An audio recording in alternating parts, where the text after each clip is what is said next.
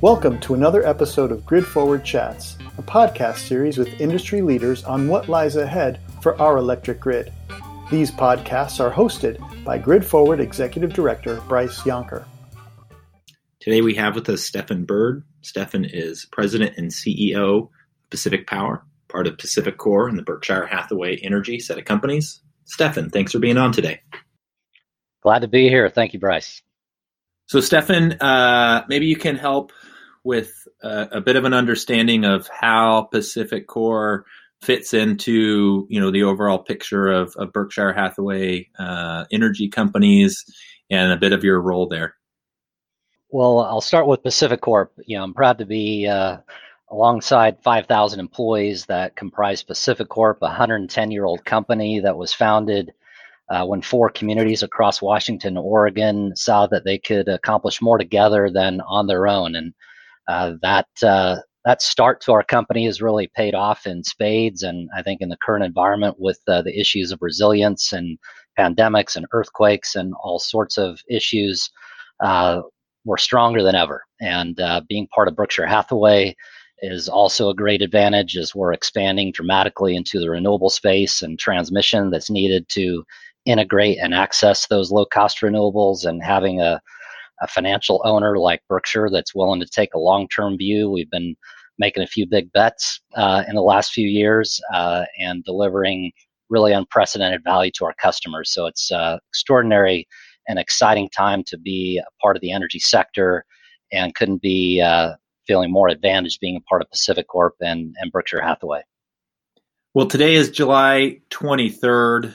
Uh, many of us across the country, including here in Oregon, where both you and I are, uh, are in some kind of a partial economic shutdown as we deal deal through you know four and a half months plus of the pandemic. Uh, before we really dive in, eh, you know, how are you? How uh, how are the folks at at the company they're doing? Well, I have to say that even in the face of a pandemic and extreme weather and social unrest, even an earthquake uh, that hit Salt Lake City right as the pandemic uh, opened, uh, our company has stepped to the plate and, and ensured that our customers are getting what they need from us uh, an essential service uh, with reliable, uh, low cost power. And, you know, really, despite the bulk of us working from home, uh, notwithstanding our frontline folks who really have had no change, uh, notwithstanding they're operating a little differently as we all are with uh, you know masks and social distancing and uh, you know extra sanitation and so forth. Proud to say they've uh, stepped up in in every scenario and met our mission. So um, you know we remain committed to that, and and frankly, even through this pandemic.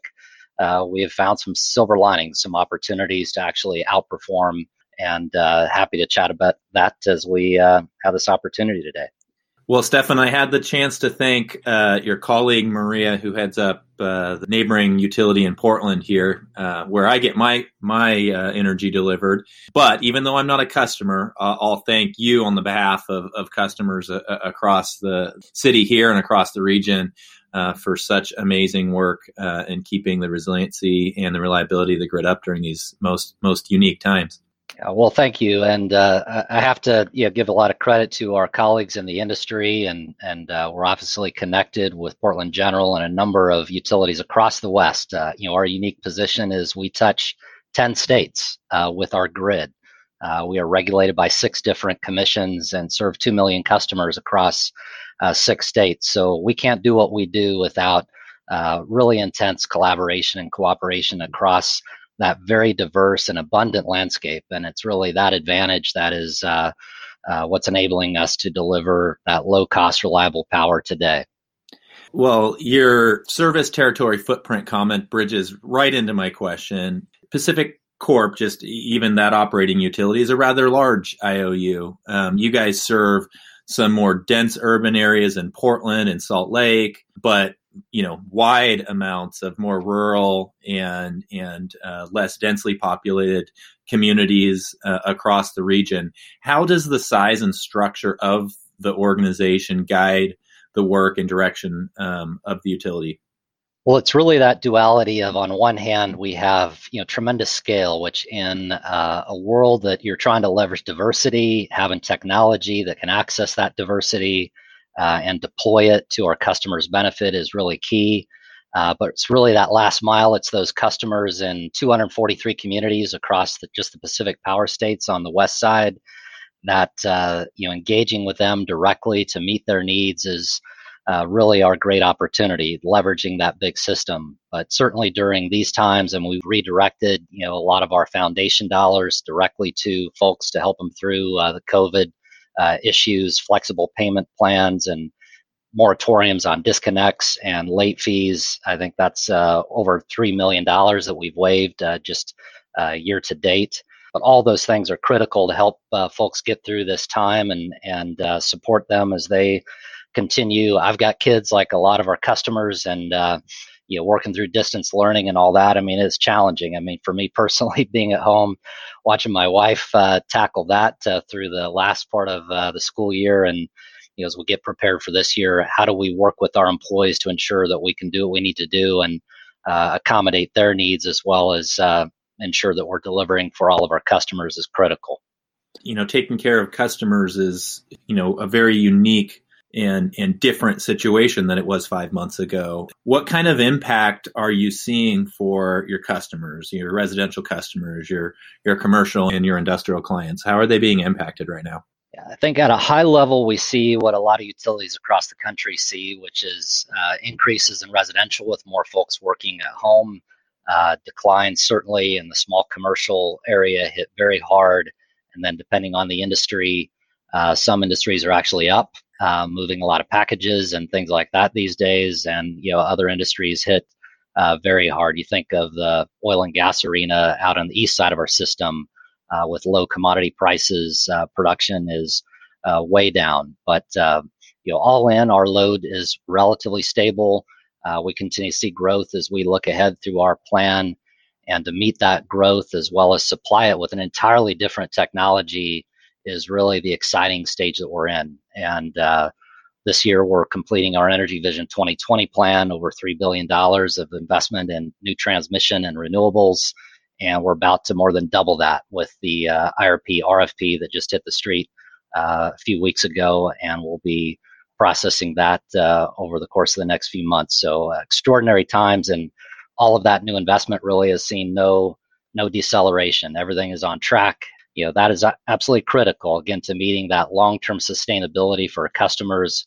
You know, low cost and increasingly clean and reliable power is the name of the game, and you know we're well positioned to uh, continue down that path and deliver it.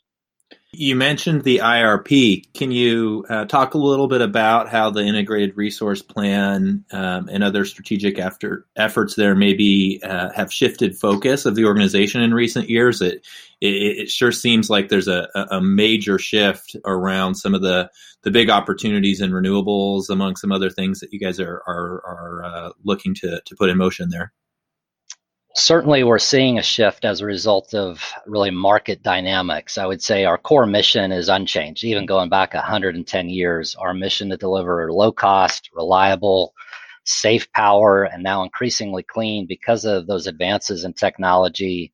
Uh, that whole game has changed. And so it's really been stunning uh, in the last few years to see the cost of uh, particularly renewables, uh, solar and wind come down to record low levels such that we can bring that on at such a low cost. Uh, in many cases, we're avoiding rate increases and we're delivering several hundred million dollars in savings. Uh, we pledged back in 2017 not to raise rates until at least this year and further if we could. Uh, we filed a settlement in Washington just a few days ago that uh, actually reduces rates. We hadn't had a case there in a few years, and we're staying out with a rate reduction uh, California, we'd reduced rates 10% after staying out of rates cases for nine years. Uh, so, some really extraordinary opportunity to both invest at unprecedented levels in this new technology, integrate it, which would be impossible uh, but for our ability to reach into the lowest cost renewable resources across the West. I mean, the best that, that can be offered, if it's wind in Wyoming or up in the Columbia River Gorge, or hydroelectric resources or solar in the Southwest, even central Southern Oregon, all the way to Utah. Uh, we can access it and integrate it. And that that's really the key. That transmission grid that I think even myself coming into the business uh, over 10 years ago, I would take those poles for granted. It looks simple, uh, but it's actually one of the most complex, fascinating machines on the on the planet. You know, it, it was considered to be the most advanced technology achievement of the last century, and our opportunity now is to integrate and leverage by modernization uh, that technology to an even greater degree. So, you know, couldn't be happier to be part of Grid Forward and the work you do, Bryce, uh, with all of us. Uh, we're really at this precipice of an extraordinary opportunity to uh, really lead the way and develop perhaps one of the world's, most low cost, reliable, clean energy infrastructure systems uh, on the, in the world. So on on the topic of you know systems and modernization, uh, there's a number of initiatives that you guys have put into motion in in re- recent years. So can you talk a little bit about you know kind of some of the areas that you guys have in flight, uh, the sort of innovative system uh, components, the sort of modernization that you guys are putting into practice um, on on your grid? Yeah, absolutely. I think you know the IRP and our uh, transition to renewable energy is certainly uh, a headliner. Um, you know really extraordinary numbers are you know current rfp is seeking in the realm of 6000 megawatts 6 gigawatts of new renewables and storage uh, so storage is a is a key new technology that we'll be investing in but uh, it's a great opportunity to speak to what i like to refer to as the free battery uh, that's really available in that diversity of the grid uh, we partnered a little over five years ago with the California ISO and created what's called the Energy Imbalance Market or the EIM. Uh, just this month, uh, we have achieved the $1 billion mark in customer savings uh, since that market was initiated with just PacifiCorp and the Cal ISO, followed by our affiliate NV Energy, and then I think we have close to 80% of the load serving entities across the West either in or committed to join by 2022. Public power, private power, uh, munis, uh, the whole array. And it's really that cooperation across that wide landscape that's leveraging diversity when there's excess solar in California. We can import it into our system, back off our coal fleet or our natural gas fleet, and get paid to do it. Uh, there's you know just so much abundance of that uh, energy. You know we avoid the cost of uh, burning fuel, avoid the emissions, and when you add all that up, we've saved just for PacifiCorp customers alone 250 million dollars in that time frame, and cut our emissions 20 million tons. Uh, that's the same as taking 4 million cars off the road for a whole year.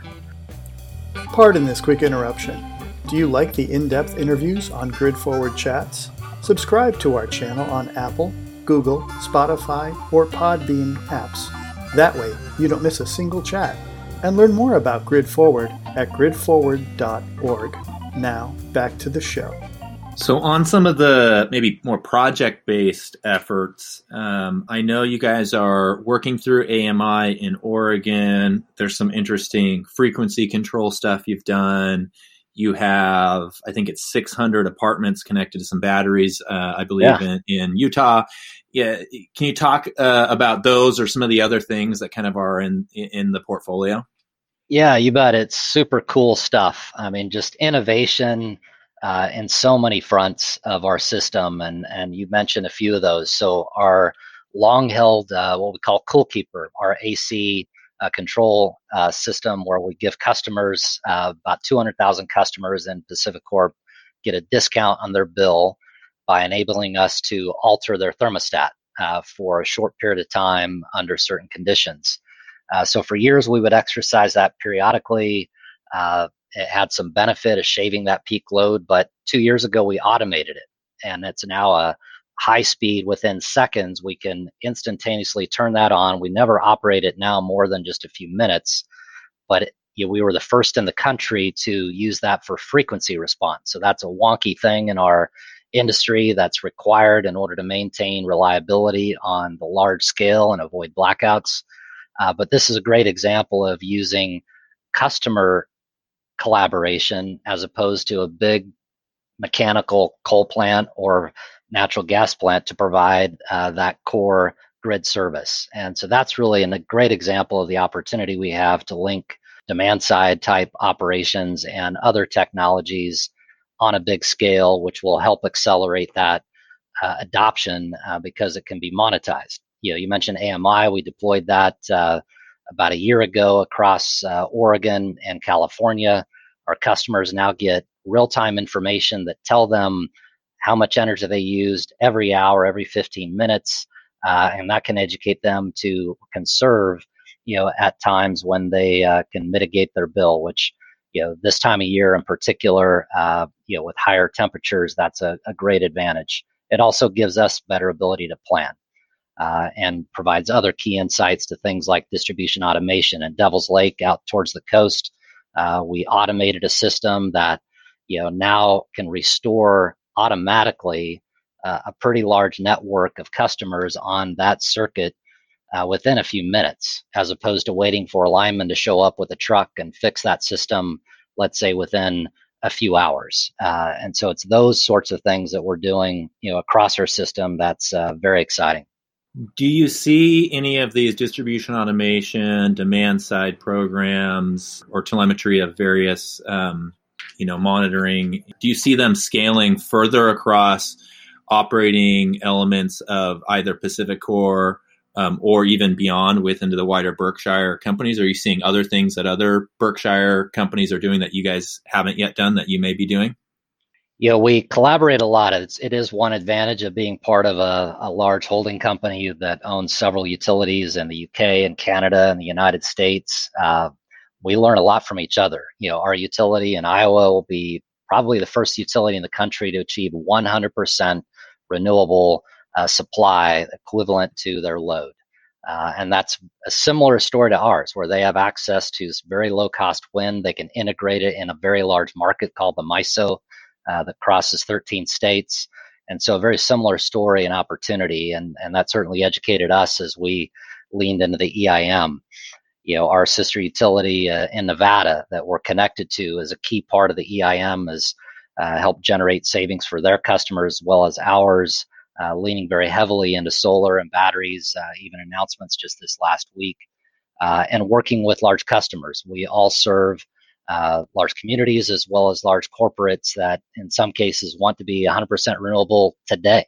Uh, in order for them to grow and bring jobs and economic development to our communities, and that's been a very exciting area. I mean, we're you know just under a gigawatt of supply just for those types of customers uh, at again unprecedented cost levels uh, that we're able to bring on board. You know, I think the Wasatch Front battery unit uh, deployment you mentioned, 600 units, a battery storage device in every single apartment, a partnership with that developer. I think the first of its kind of that scale in the country. You know, we're able to operate that and again provide grid services system wide. But you know, artificial intelligence, uh, machine learning, wildfire mitigation in particular, both at BHE as well as across the industry.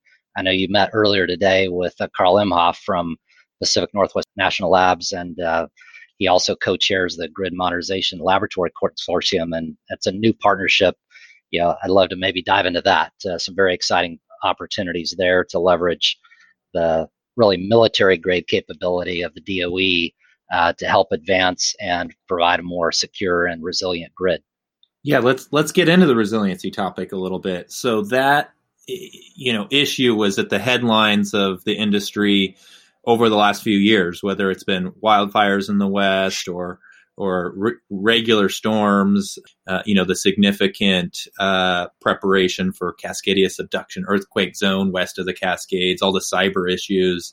You know, now we're living through a pandemic yeah. what does the toolkit of preparation at PacifiCorp look like around resiliency, and maybe how has that been adjusted here in, in recent months? Yeah, well, we've I mentioned early on we've had the opportunity, unfortunately, to actually test ourselves. You know, we spend a lot of time drilling within BHE and within PacifiCorp. You know, and again, an advantage given our scale, we drill the ability to instantaneously swap operations from Salt Lake or Portland and keep our entire system running. And we had the opportunity to deploy that at the beginning of the pandemic when there was a 5.7 earthquake in Salt Lake that took out 75,000 customers.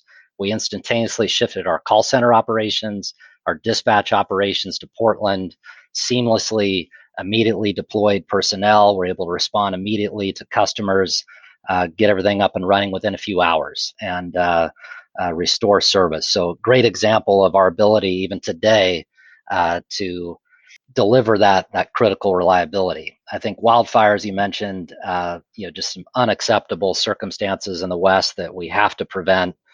Uh, you know, we rely on the grid to provide this essential service, and and it must be protected. Uh, so we're investing in a number of areas that I mentioned earlier. I would maybe jump to the partnership that's new at an industry level. The Edison Electric Institute, uh, which we're part of, uh, joined uh, a number of entities. You know, our CEO of Berkshire Hathaway Energy is on that steering committee that leads on the cybersecurity front uh, and has something that's called the ESCC or the Electrics, Electricity Subsector Coordinating Council.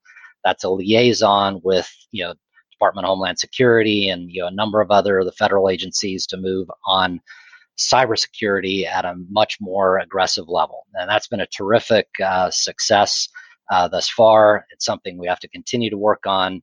We just recently in January created a very similar work group uh, underneath that ESCC just for wildfire. And so I participate uh, on that and focus in particular on the technology opportunity with the DOE. And there we're working on some pilot projects at this stage that, uh, for example, would give us much more situational awareness.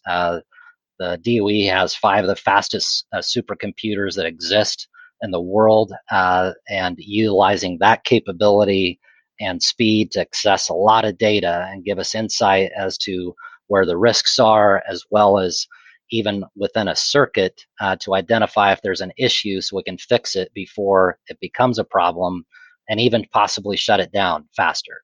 Uh, all of those types of technologies uh, we're testing and uh, I think that's very promising as we look ahead uh, over the next few years. And where where are those uh, efforts at? Are they at a feasibility level? Are they at an early test level? Are they are they prepped to be more commercially accelerated? Where, where are they at? Yeah, I'd say they're early level, but they're actual pilot projects being deployed uh, in a commercial environment. You know, so whether or not they will be economic uh, you know that that's not the stage we're at in judging. We're testing the technology to ensure that it can be deployed. And like a lot of things we've seen, when you start deploying on a larger scale, you can bring those costs down, you know, very rapidly. Um, but uh, we are partnered with the DOE and, and a couple of labs and on some specific projects. Uh, the California utilities are engaged in others. It's again one of those industry partnerships uh, where we're testing things locally. But uh, we've been working with universities for years, Texas A&M to universities here in the West Coast states and in Utah, and uh, bringing even that technology together and research uh, along with the labs is part of what we're doing as well. And are those tests touching uh, many parts of, of Western grid operators, or is it a kind of a select few right now? the the pilots are a select few right now, but again, if they're successful, you know, they're very promising in terms of reducing risk and again increasing resiliency and that that's very promising. It's a partnership we frankly haven't had in the past. You know the DOE has worked uh, for many years on uh, you know r&d that uh, uh, they would partner with with different entities but never in this coordinated level. You know elevated at the highest level of our industry uh, and engaged with that kind of uh, intensity. You know, Maria Pope, uh, my colleague at Portland General, is heading up an effort where we're getting together just here in a few days uh, to again talk about how we can provide mutual assistance in a better way, you know, to each other as uh, we tackle these issues together. So I'm going to try a question we've tried one or two other times. So we call this kind of a rapid fire format. So I'm going to say a phrase and if you don't mind, respond with either a single word, a single phrase, a very, very brief explanation if you want to. And we're just going to run through a bunch of these. So if you're ready, uh, we'll do we'll do our rapid fire question. Shoot. All right. So here we go. Uh, renewable energy commitments. PacifiCorp is all in. Distributed energy resources. Scale matters. Yeah, to achieve bottom line and bigger picture results. Transmission capacity. It's the challenge of our day. Absolutely critical. Grid analytics. understanding the expanse of the grid drives much more enduring solutions. Think EIM. Consumer interest in energy. Smart homes and curious energy consumers go together. Uh, we're seeing smart technologies projected at 52%, I think, within a few years. System flexibility. Emphasis on system. It means everybody can benefit from the West's abundance of renewables. Cybersecurity threats. Undeniably real, top priority. Utility culture. Diversity matters, you know, both in our resource mix and in our culture. You know, the structure of the utility landscape. Um, w- when you think about how rapidly things have progressed and their trajectory at where they're going, are there some areas of you know PacifiCorp or just kind of the utility the utility role in general that that you see evolving over over the short to midterm here? We've talked a lot about technology and it's very exciting. I'm an engineer, so I can geek out on all this cool technology, and the impact it's having is quite dramatic. Um, but I think the new challenge for industry that's been uh, you know a monopoly for a hundred years uh, in the U.S.